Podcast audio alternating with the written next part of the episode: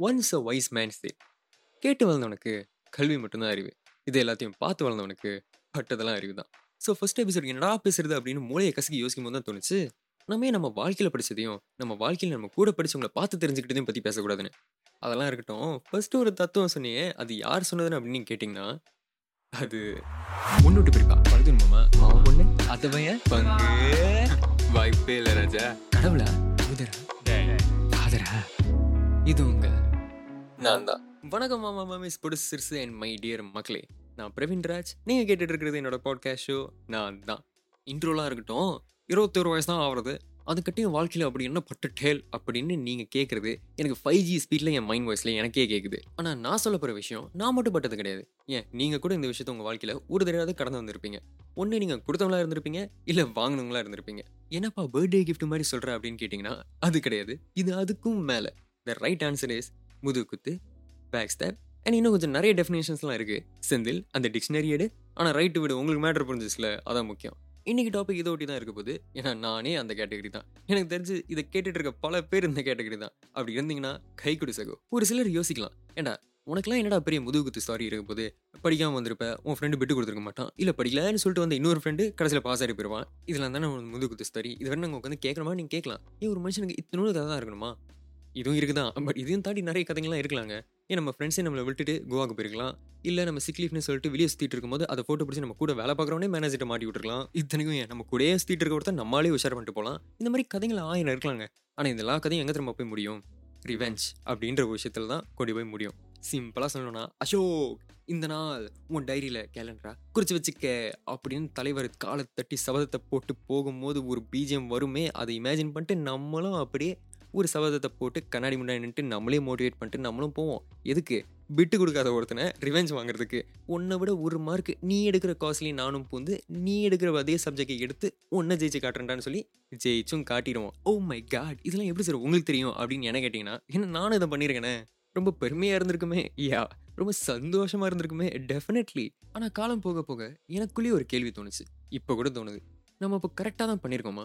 இல்லை ரிவென்ஸுன்ற பேரில் அவங்க செஞ்ச ஒரு ஆக்ஷனை வச்சு நம்ம ஒரு லாங் டேர்ம் ரியாக்ஷன் காட்டியிருக்கோமா? வளராதுரா இப்போ கூட நீ தானே சொன்ன அண்ணாமலை படத்தோட தலைவர் மாதிரி ரிவெஞ்ச் பண்ணுறோம் பிஜிஎம் போடுறோம் பாலை கறக்குறோம் பெரிய ஆள் ஆகிறோம் அப்படின்னு சொல்லிட்டு தலைவர் ஜெயிச்சு காட்டலையா அப்போ நீ அதே தப்பு சொல்கிறியா அப்படின்னு கேட்கலாம். அப்படிலாம் கிடையாதுங்க. ஆனால் இத்தனை நாள் வரைக்கும் இந்த படத்தோட கதை ரிவெஞ்சு ரிவெஞ்சு ரிவெஞ்சு அப்படின்னு மட்டும்தான் நான் நினச்சிட்டு இருந்தேன். சமீப காலத்தில் நம்ம மணிகண்டன் ஆக்டர் ஒரு இன்டர்வியூவில் சொல்கிற வரைக்கும் அப்போ தான் எனக்கு ஹிட் ஆச்சு. ஏ ஆமால இப்படி தானே இந்த கதை போகும் அப்படின்னு நம்ம எல்லார் மைண்ட்லேயும் மோஸ்ட்லி இருக்கிறது அண்ணாமலை அசோக் வீட்டுக்கு போவார் துறையை தட்டுவார் சபதத்தை போடுவார் பீஜமோட வருவார் விநாயகரை கும்பிடுவார் தேங்காய் உடைப்பார் லோனை வாங்குவார் பாலை கறப்பார் பணக்கார ஆவார். இது வரைக்கும் தான் நமக்கு ஞாபகம் இருக்கும். ஆனால் அந்த படத்தில் இதுக்கப்புறம் தாங்க முக்கியமான லெசன்ஸே இருக்குது ஒரு பர்டிகுலர் சீக்வன்ஸில் குஷ்பு மேம் சொல்லுவாங்க என்னோட பழைய வெகுலியான அண்ணாமலையை காணும். இந்த வீட்டில் எல்லா வசதியும் அளவுக்கு அதிகமாகவே இருக்குது ஆனால் நிம்மதி இல்லை அப்படின்னு சொல்லுவாங்க. அதுக்கப்புறம் அண்ணாமலை ஒரு மலை மேலே போய் நிற்பார் அந்த காற்று வீச ஒரு மாட்டுக்காரர் அப்படியே அவரோட மாட்டெல்லாம் ஓட்டிகிட்டே வருவார் பாட்டு பாடிக்கிட்டு.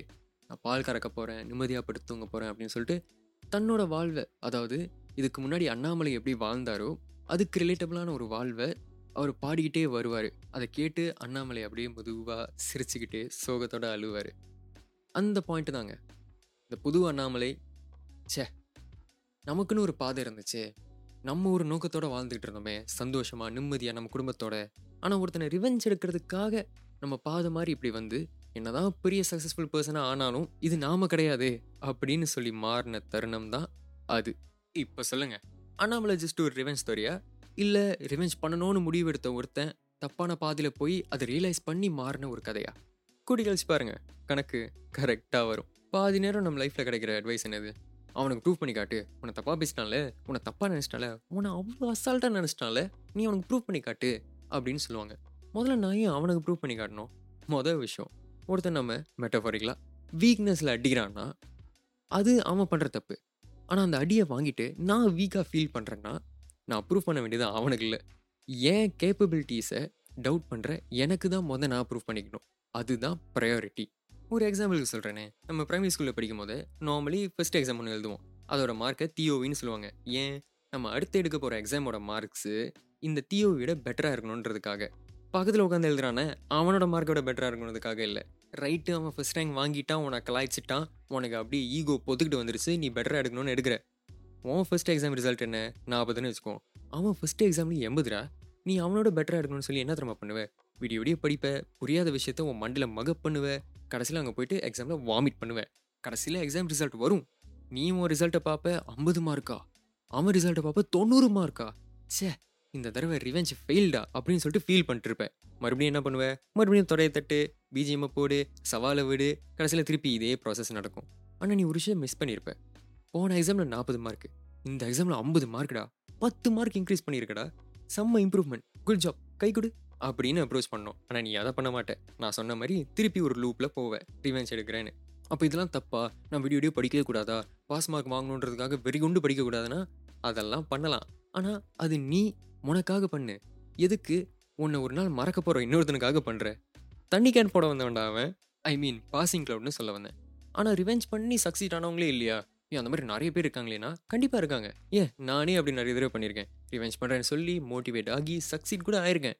ஆனால் அது எதுவுமே நிலச்சது கிடையாது. அதனால அது எதுவுமே நான் கம் பேக்னு ஒத்துக்கவே மாட்டேன். அப்போ எதுண்டா சக்ஸஸ் அப்படின்னு கேட்டிங்கன்னா என் மனசாட்சிகிட்ட கேட்டால் அது என்ன தெரியுமா சொல்லும்?